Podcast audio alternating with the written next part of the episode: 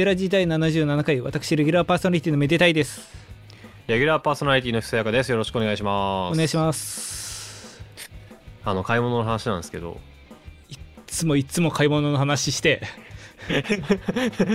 こんなもん買いラジですよ買いラジ。えなんで怒られなきゃいけないの？いやなんかはいはい。ちょっとまああのしばらくお金使うの控えてたんですけどなるほど。ちょっと最近インターネットのインターネット上でうん。よく通話してるオタク仲間とはいはいはい。ゲームすることが結構あるんですけどオタクですね。とかで、う、うんん、モーデスやったりあのーマリパやったり。チョイスはオタクっぽくないですけどね まあちょっと順張りオタクっぽいうん。ラインナップだけどなんかでもあのあんまりスイッチは本流じゃなくてみんな大体スチームなわけ。でまあオタクといえばというかまあコアなゲームファンだと割と PC に行っちゃいますよね。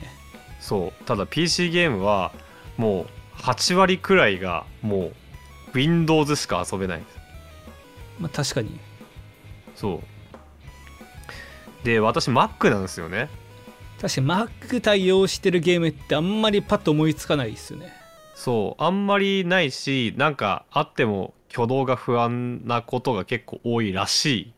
うん。ってなわけでずっとパソコンでゲームやってなかったんですけどはい。あのこの度あのちょっとおパッケージ版の Windows 10の OS 買ってきまして。OS を買ってきた方、はい。でその iMac、うん。iMac に iMac えっとそもそも Mac にはブートキャンプっていう機能があってはいはいはい。あのうまいうまいこと設定するとあのお Windows と Mac を切り替えられる機能があるんですよね。まあその Mac のその筐体の中に Windows もインストールして共存できるっていうそうそうそうそうそう。うんでそのなんなんだストレージは完全にそのパーテーションで区切ってこう分けられるんだ。からその、うん。Mac の領域と Windows の領域で完全に分かれててそのどちらかを立ち上げる時はちょっとどちらかは一回落として立ち上げるみたいな感じ。うん。まああのそうじゃない方法もあるんですけどとりあえず Mac 付属の機能だとそういうのがあると。はい。でそれで Windows を入れましてうん。あのーストレージのうち256まあ普通の弱いパソ普通の弱めのパソコンぐらいのストレージは振って。まあ用途が限定的だったらそれぐらいでも全然ね。そう。で Windows を組んで。でそれだけだとちょっと飽き足らずゲームパッドまで買って。本格的ですね。XBOX のコントローラー買って。ほんで今今そのブートキャンプの機能が結構アップデートされてあのちょっと有線でつながないいや有線でつなげてもいいのか。えーっとマジックキーボードとマジックトラックパッド Mac 付属の。うん。あれのマジックトラックパッドいわゆるマウスじゃないあのなんか。あの指でこう板みたいなスイッてやるやつそう iPhone みたいな操作感でやるやつ、あれがね結構あれの機能が結構 Windows 上で使えるようになってて。あそうなんですね。そうあの前はちょっとちょっと使いづらかったみたいなんだけどちょあの結構アップデートが入ってそのブートキャンブートキャンプのソフトウェア自体に。うんうん。2本指とか3本指とか使えるようになってんだよ。あ私実はその2012年13年ぐらいに Mac 持ってた時に、うん。ブートキャンプでやってたんですけどその時は本当になんか最低限の機能しか使えないみたいな感じでしたよね。タッチパッド。そうそう。結構最近のアップデートらしいんだけどあの2本指のスクロールはもちろんなんかす3本指で複数画面出すやつ。あの今立ち上げてるソフトウェアで出すやつ。はいはいはいの機能使えたりとかあじゃあブラウザ数もなんていうか他の Windows 対応の普通のサードパーティー製のそういうパッドみたいなのとあんまり遜色ないぐらいの？そう。昔はなんかプラグインなんか入れないとかまさないとダメだったらしいんだけど今標準でできるようになってて。いいっすねそれ。そうそう。でだからトラックパッドはトラックパッドでいいんだけどやっぱゲームといえばマウスっていうことでマウスも買ってきてガチですね。ロジクールの。いいですね。そう。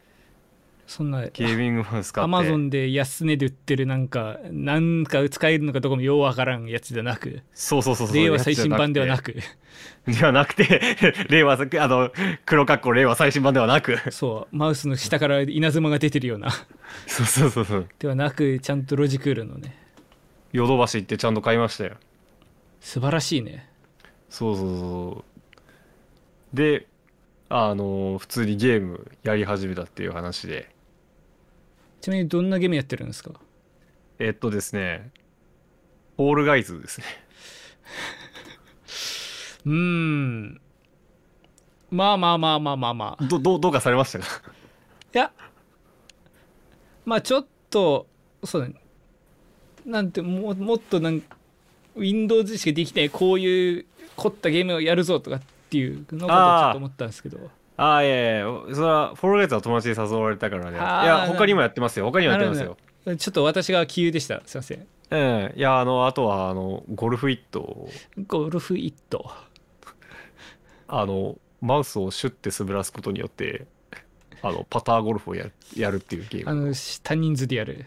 そう多人数でやるあれもう10本20本ゲーム買った人がセールの時についでにカートに入れる。あのあのーゲッティングオーバイト壺と一緒のポジション。誘われたゲームしか買ってないってね。まあですよね。多人数で。いやでもそろそろその自分を我を出していっていいんじゃないですか。そろそろ我々はね。そう何ですかね？エルデンリングですかね？あれわかんない私もやってないですし情報も持ってないけどまうだん PC 弁早いらしいっすちょっと。あそうなんだ。あのちょっと PC 版がその環境に最適化されてないとかでうん。動作かくつくことがあってそれでなんか賛否分かれちゃってるみたいなへえだから。PC 弁って言ってましたけど。ピあのちょっと下に口内炎できてて今。ちょ大変ですね。っと滑舌が普段より余計甘いっていう。まあ。あとはエーペック、はい。うん。エーペックスエーペックスやるんすか？ついに。あのあれですよ。まああの別にエーペックスにこだわったわけじゃなくてマウス買ったから FPS やった方がいいのかなっていうああやった方がいいっていうことはないと思うけどまあ手出してみてもいい気はしますよね。うん。まあただやし。そうね APEX も最近 PUBG もただになって。ああまあ他もフォートナイトとかいろいろあるんで、ね、うんそうね。荒野行動とか。荒野行動はいいです。荒野行動まだあんのかな？PC 版。わかんない。なんか昔々インストールしたらへ変なマルウェアとかめっちゃ入って、PC 悲鳴上げて。あんまりこういうこと言うのもあれか。まあまあまあ。まあまあ今だったらアイマスのスターリットシーズンもやれるし。あらいいですね。うん。まあこうしてねどんどんゲームをやって音楽から離れていってしまわないように。まあそこから得られるインスピレーションとかね着想とかもまあね。あると信じて、まあ 信じて。これは作曲活動の一環なんだって言いながら、まあまあまあというよりは人生を豊かにしたいです。もうそれ言われちゃ何も言えないよ、まあまあそんなことが最近ありましたけど、はい、そうです。ね私もまあゲームやってるはやってるんですけどあの前回の最後でちらっと言ったんですけどちょっとはい。曲作りまして、曲？そうですね。あの実際どういう曲かっていうのはまあ今回の放送最後にでもお話しできればと思うんですけど。はいはい。でそれがちょっとなんて言いますか応募する系の曲だったんですよね。はあはあはあ。そのコンペ的なことですかね。まあそうですね。コンペまでそんなかしこまったやつじゃないですけどなんていうかこう形式としては YouTube にその動画としてその楽曲を上げてそれをその応募フォームから URL を送るっていう。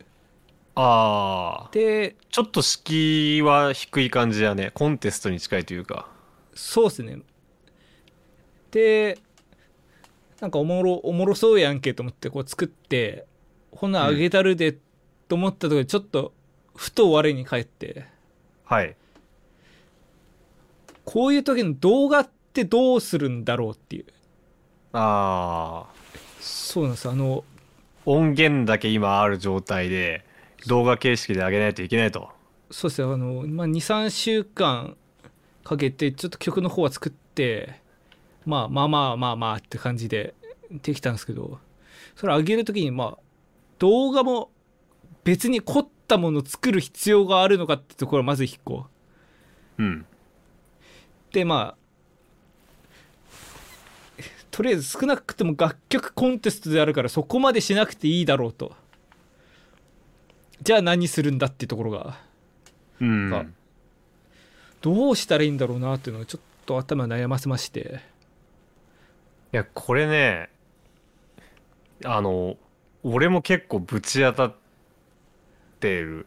あの私アイマスリミックスってのやってますけど、はいはいはい。上げる媒体ってニコニコ動画なんですようんニコニコ動画ですね。そうそうなんですよ。これね音やだから音音楽作る人は結構これ悩んでて。うん。あのボカロとかもみんなどうしてんだろうね。ああいうのは結構自分前でやるっていうよりは動画やイラストを他の人に頼むことが多分さ多いと思うんだけどさ。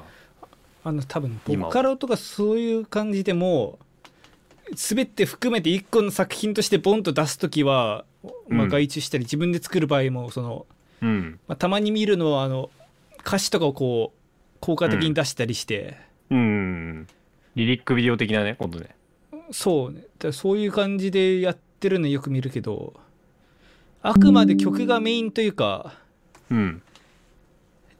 なんていうか曲があればよくて別に動画がなくてもいいっていうような状態の時にそう。なんかサムネ1枚だけポンと出しとくのもなんか味気ないじゃないですか。そう。で僕それよくやっちゃうんだよね結局。ああのさどう他の人たちはさ、うん。まあ本当にタイトルと絵だけあればいいみたいな感じの時はさ、はい、結構あの簡単にその波形がぐにゃぐにゃしてるようなやつを。あーありますねそうそうあそうそう。のビジュアライザーじゃないけど。そうそうそうそうあのボードタイプとあの丸のタイプあるよね。あの円の中にそう。さなんかリミックス者名とか書いてあって。そうそうそうそうそう。その周りこうなんか太陽のフレアみたいな感じでこうそうそうそう。ウィンウィンウィンってなってるやつ。ウィーンウィーンってやってるやつ。そう。なんかあれなんかフリーソフトのなんだっけ？えっと動画のフリーソフト。えー、AVI ユーティル。とかかな。そうそうそう。えいあれあれであれいつも名前わかんなくなっちゃうね。あれで結構できたりするらしいんだけど俺 Windows だからあれ入れらんなくて。はいはいはい。確かに Mac 対応のやつってあんまりないっすもんね。そういうなんか便利なソフトって。そう。で僕今のところその動画ソフトは何にもまだ入れてないから、うん。iMovie でやってて。付属のね。うんだからその簡単なその動画素材とかあのカットなエフェクトとか足すことできるんだけどあれうねうねするやつ作れないから1万円ドーンっていつもやっちゃっててどうしたもんかなって思っていつも思っちゃいます。なるほど。うん。あの話してて思い出したんですけど1日2日前になんかツイッターで流れてきたなんかある種うん。そういうなんかおといや DTM 専門でやってる人の愚痴みたいなツイートで。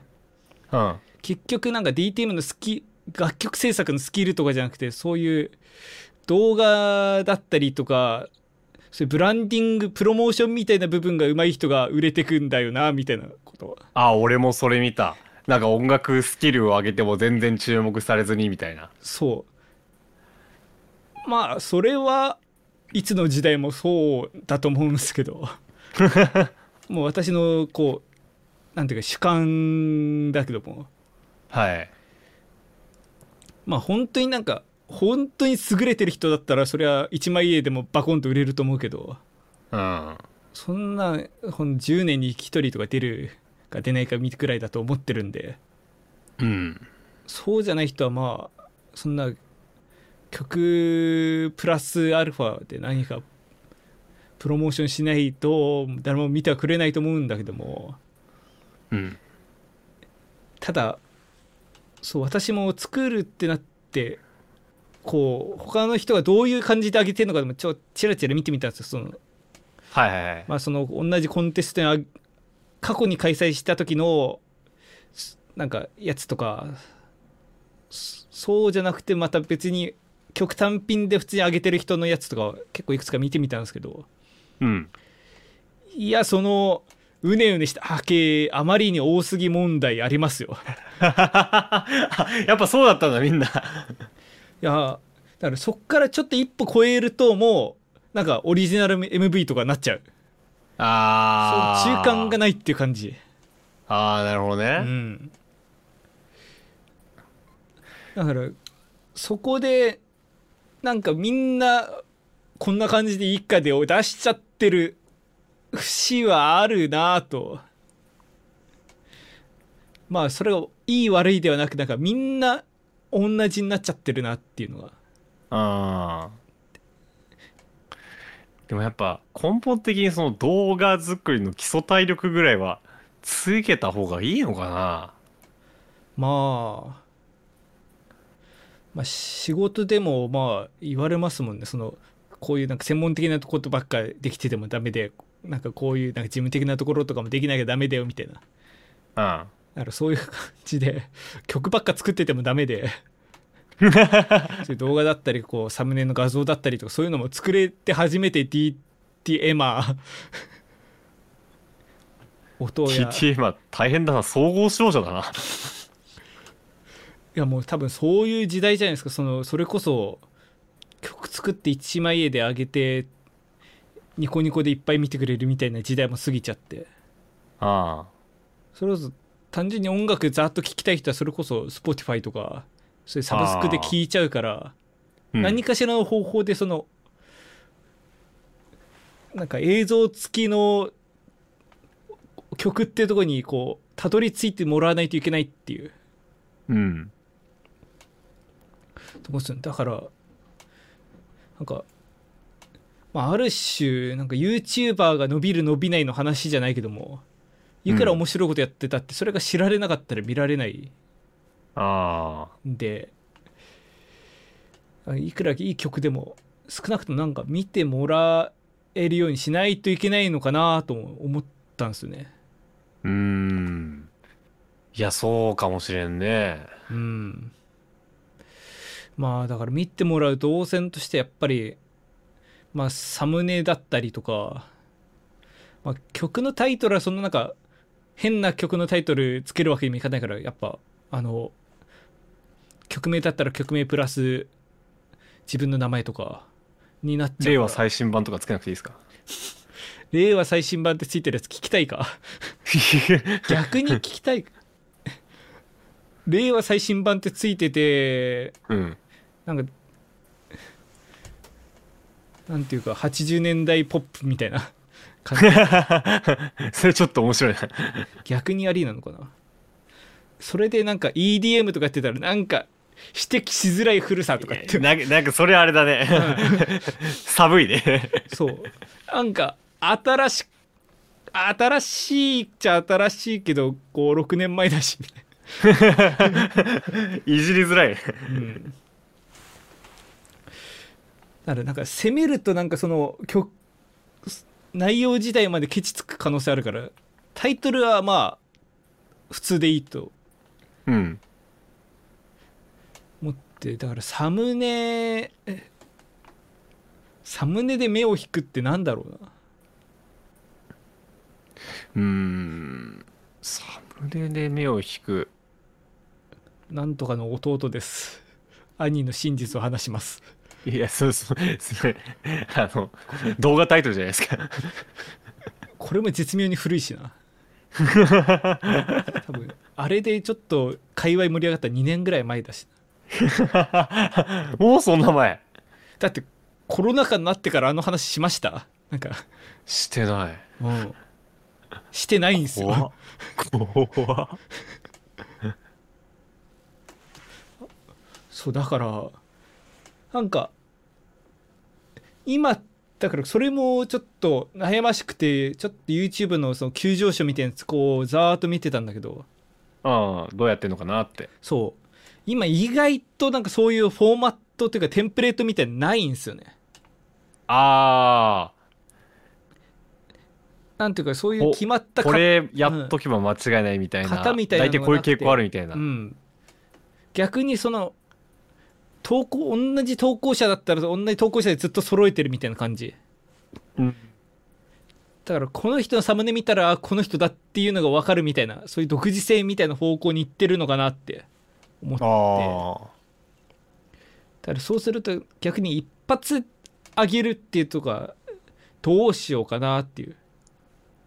だからこれから何個も曲上げていくっていうんだったらまあそこでなんか統一性持たせてっていうのもありだと思うんですけどあんまりうん。そういう予定もないんで、まあ、そこも悩ましいなと。うん。難しいですね。そう。サムネはよくよく考えたらサムネにもこだわらない人生だったな。正直け聞いてもらうときっかけっていう意味ではそのは中の波形云々よりもサムネだと思うんですよね。うんだから意外と大事なんじゃないかなと思ったんだけどだったら何が正解なのかって言われると分かんないからもううん口を閉じざるを得ないんだけど。情けねえラジオだな。そうなんかもう今はなき水蔵くんがもしバズってたら今はなきて死んでもないから立ちが悪いんだけど。消息を絶ってる。結構な。20本以上動画作って。そう。雲隠れした。水蔵くんがなんかそういう方程式を導き出していればまだちょっとなんか言えたのかもしれないけど。そう。でまあそこでまあサムネ作ってそれで見てもらうとしてでそこで中身っすよね。実際波形表示以外で楽になんかこうやってる感出るエフェクトってどうすかね？それこそあれじゃない？なんかあの一枚絵がゆらゆら動くみたいなやつ。あーあるあるある。うん。あのーあれでしょそれをテクノとかよ四つ打ちの曲とかでこうドゥンドゥンドゥンドゥンっていうのを合わせてこうこう前にせり上がってくるようなエフェクトをやそうそうそうそうそそう。るみたいな。あるな。まああとはそのこれちょっと大変かもしれないけどノートが降ってくるやつとか。あー。あのそれこそ昔々あの MIDI で曲作ってたぐらいの時代にありましたよね。あのミ MIDI のそのしピアノロールがこう 3D でこうバーって流れてききてこう奥から手前に突き進んできてみたいなやつとか。てあるあるある。あと逆に上から下に降ってきて下にピアノの鍵盤が置いてある。あるるあるで音ゲーみたいになってるやつでしょ。そうそうそうそう。だからあの時代はあれが多分主流だったんですよね。ああなるほどね。今でいう波形だったのがそう。で波形ももうやり尽くされてるからなんかしうん。変えた方がいいのかなと思って。なんかありますかね。私は他に考えたのは考えたというか他でやってるの見たのはあのうん。ダウ、まあ、キュベースとかプロツールスとか何でもいいんですけどそのあのトラックがこうな流れてく再生されてる時の。あこう1小節目2小節目ってこうシーケンサーが流れてく。あれ、ああ。まあ、ピアノロール長さに近いけど。あれもやってる人いるけどもあれ、まあ、やってる感は出るけど普通一般人が見ても何が何やらだしね。あのダウンのね作業画面流れてるやつね、そうそうそう。あれありますよね。あれでもあれ時ツイッターでのなんか40秒ぐらいのなんかなんか曲作ったぜみたいなやつに多くないですか？多い多い。あの一個ずつあのパート重ねていって最後できましたのやつそうそうそうそう。なんかなんか特徴的ななんか曲音をこうサンプリングしてそこから曲作りましたみたいな。みたいなやつね。うん。だからそれで話通じるぐらい多分それもみんなやってるんだよな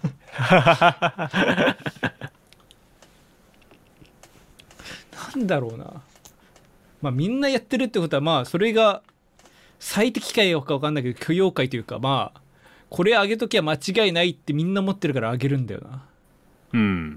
だからそれ以上ってこんなパッとすぐ出てくるもんでもないけど。ただまあそその波形からもちょっとなんかももっと進んでいかないとそれこそ、ね、こういいサムで引きつけて開いてもらってなんか、うん。なんだ全然画面動かないじゃんって言って切られる可能性もゼロではないですからね。まあ特に YouTube なんかその再生時間みたいなんありますからね。ああそうですね。そのアナリティクスで見れますからね。この何分ぐらいで切られてますよみたいな。何人がふ最後まで見ましたみたいな。うん結構残酷っすよね、あれ残酷だよね。うんまあ、ちょっとメテ族の見てみようかな。大丈夫ですか？パンドラの箱じゃないですか？いやもう 今見て気づいたんだけど。はい。今もちょくちょく再生数伸びって嘘でしょ？ま あそんななんか激伸びってわけじゃないけど。今も見てる人いるっていうことね。なんか昔昔っていうかそのす活動盛んだった時はなんか100再生超えてる動画なんか12個しかなかった気がするんだけど、うん。まあ56個ありますね。あ本当？うん。あ本当だ。増えた？3桁の動画。そうなんか意外とそれはなんか少ないけど そりゃ。でもなんか思ったよりで登録チャンネル登録者もなんか最後に投稿した時だから一昨年の年末ぐらい25とかだった気するんだけどうん。45人増えてるし。なんでだよ。何も動いてないのに。なんでだよ。ああ。こういうの見るとやらなあかんかなと思うけどもうなんか 機材再セットアップすんのもなんかどっか行っちゃったしなみたいな まあまあまあ。まあちょっと話戻すとあれかそのどれぐらい見られてるその再生できてるかみたいな。うん。そうアカウント運営したことないからその画面も見たことないんだよね。あのあれなんですよそのグラフで、まあ、X 軸が0からその動画終了時間まで例えば2 0から2分までみたいな形で縦軸がパーセント？ああ何パーセントに人がここまで到達したかみたいな。だからスタートが100だわけだ。100でそっからこうもりもり減ってくみたいな。めっちゃ残酷だね。で30秒付近まで視聴を続けた視聴者何パーセントとか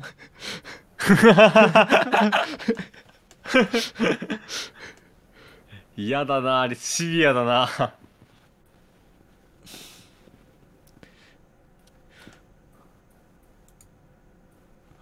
いやでもやっぱあれっすね。こう短い動画だと最後まで8 70%ぐらい見てるけど。ああ2 3 0分の動画だと最後まで残ってんの、16%と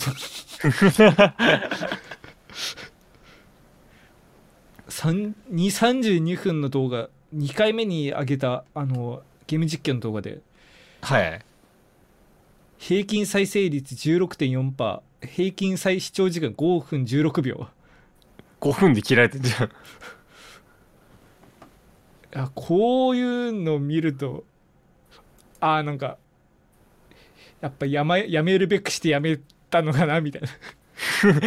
いや長い動画に向いてないだけじゃないそれまあ一理あるね。てか YouTube 自体生配信でもない限り長い動画はなかなか鬼門ですからね。うんだからまあ曲にしてもそうでなんか今あるじゃないですかそのまあサブスクでこれシャッフル再生するにしたかしてもあの TikTok で使うにしてもなんかその頭にインパクトのあるやつが受けるみたいな。はいはいはい頭サビがやたらと増えたとかね。うん。だからそれもそうなんだよね。その盛り上がりが1分とか2分とかかかる 曲だとそれまで切られちゃう。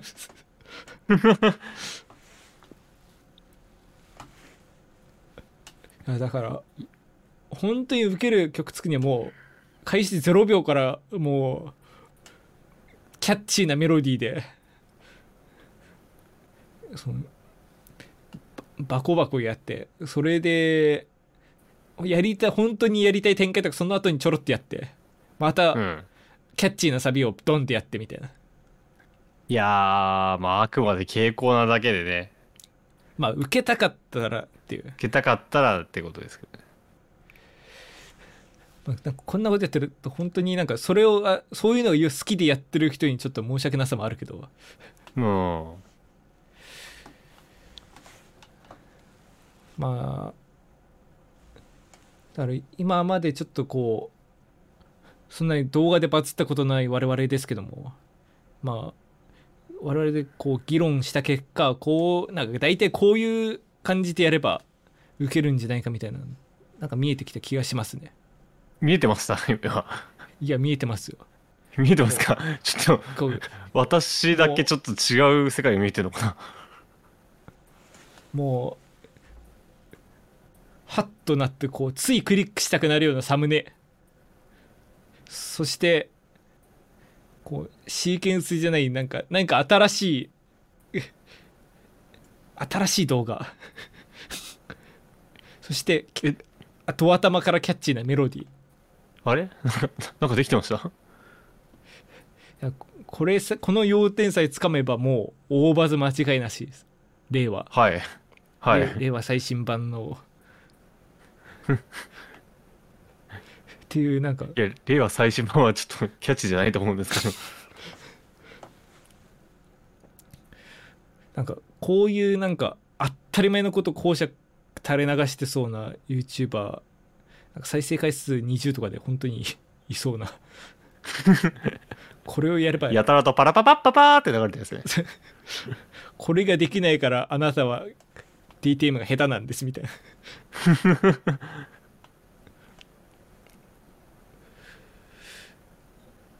今いらっしゃるのか分かんないしそのあんまり特定個人が特定されるような形にはしたくないんで僕はするんですけど YouTuber これやればバズりますっていう紹介してるような YouTuber の人がいてその人が再生回数5とかだったんですね。悲しいな まあ。経済学者が自分占えないみたいな。まあそうなることがない。私もまあ話をもてもとして、まあ、せっかく作った曲なんでまあうまいことこう流行るまでいかなくていいんです。全然。ただなんかちょっとでも聞いてくれる人がいたらいいなっていう。うん。感じであまあやりながらそういう工夫していきましょうや。そうですまあまずは上げてみるところからですね。そうですそうです。うんうん。じゃあ、はい。まあ曲の紹介は最後でいいやはい。わかりました、えーこのラジオの感想はツイッターのハッシュタグメデラジでぜひつぶやいてください。メデがひらがなラジオがカタカナです。はい、えーご意見ご感想等は、えーメールでも募集しております。最近になってスパムの数が増えました なんでだよ。なんだろうなんかアドレスお漏らししたかなどっかから。いやそんなどこでも使ってない。まあいいや。あのはいあのスパムじゃないメールもお待ちしておりますので、えーメールの方は、えーメデラジのサイトのトップページから、えーリンクの方でえー飛べることできますのでぜひ、えー投稿してください。はい。めでたいひそやかそれぞれの活動もよろしくお願いいたします。えー、ひそやかはもう最近身軽ですね。あの、ちょっと締め切りとかもなく、今すごくフリーな状態です。ということはいろいろ頼み事しやすいということですか？まあ、あんまり頼み事されないように、あんまり広く、あの、案件募集中とか言ってないんですけど。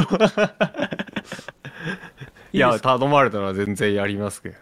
大丈夫ですか？その、まあ、ツイッターの名前にうん「せやかアットマーク案件募集中」とかそうそうそう。あのーメールアドレスを書いたりとかね。そうあのあの自己紹介欄にそう。い今頼んでいただけたら何月までみたいなそうそうそうそうそう。あの、実績とか、過去実績とか書いて。ね、やってないです。過去実績とかやった方がいいんじゃないですか？過去実績やった方がいいか。いや、いや、あの、僕、本当に全然断るとかないんですよ。僕、基本的に頼まれたらやりますけど、あの、あえて言ってないだけで。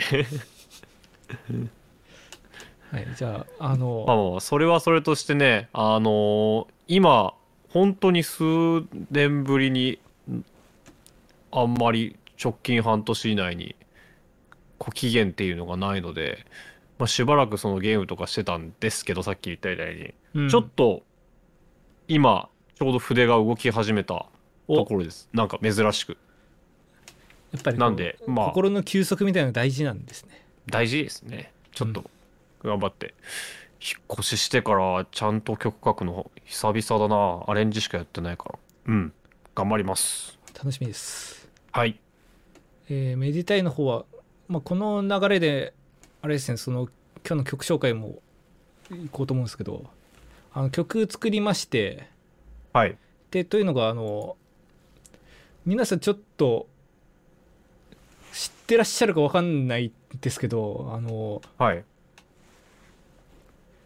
まあさっきからこう曲作ったとか何かのコンテストにあげたとかそういう話してたんですけどそのコンテストっていうのがあのバニラテーマソングアレンジコンテスト。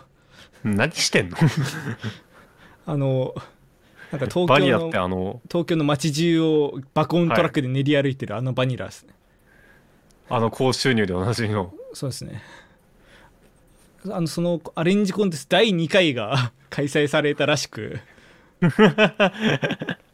まあ第1回2017年なんでまあ45年ぶめっりのちゃ前じゃん。45年ぶりの開催ですねすごい前だそうでまあそれ見てああじゃあちょっと応募したらやないかいと思ってまあ曲作ったっていうのが全てのいきさつ時間返してくれよ。何がサムネだとか動画の内容どうしようだとか。いやこれだってちゃんとしたアレンジコンテストですからね いや俺さっきさその募集要項を拝見させていただいたんですけど、はいはい。まあまあまあまあいるまああの期間内にまあ YouTube で上げてくださいと。はい。で、まあ、あの素材はまあまあ提供されるっていう。うん。で必ずそのテーマソングを入れてやってください。あのでまあ一応その ちょっとこの注意事項笑っちゃったんだけどあの当サイトは風俗の求人情報をはじめアダルト向けのコンテンツが含まれてるので18歳以上のみですみたいな。まあそこはねそのそんななんか12歳とか応募したらまずいですからね。って思ったけど あのトラックは爆音で老若男女が聞くなんかそうなんだよ。そうなんだよ。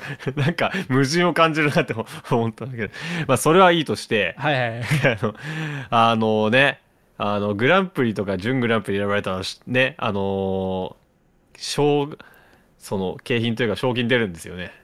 まあまあまあそこ目当てではないですけどね。まあね賞金いくらぐらいなんでしたっけ？でグランプリ1名が賞金10万円、はっけー。でも準グランプリ賞金3万円。はっけなんか分かんないですけどなんかないっすよね。その巷のコンペとかでも。いやこんなものないよね。しかもなんか前回受賞者の平均とか12分ぐらいでしょ？曲の長さ。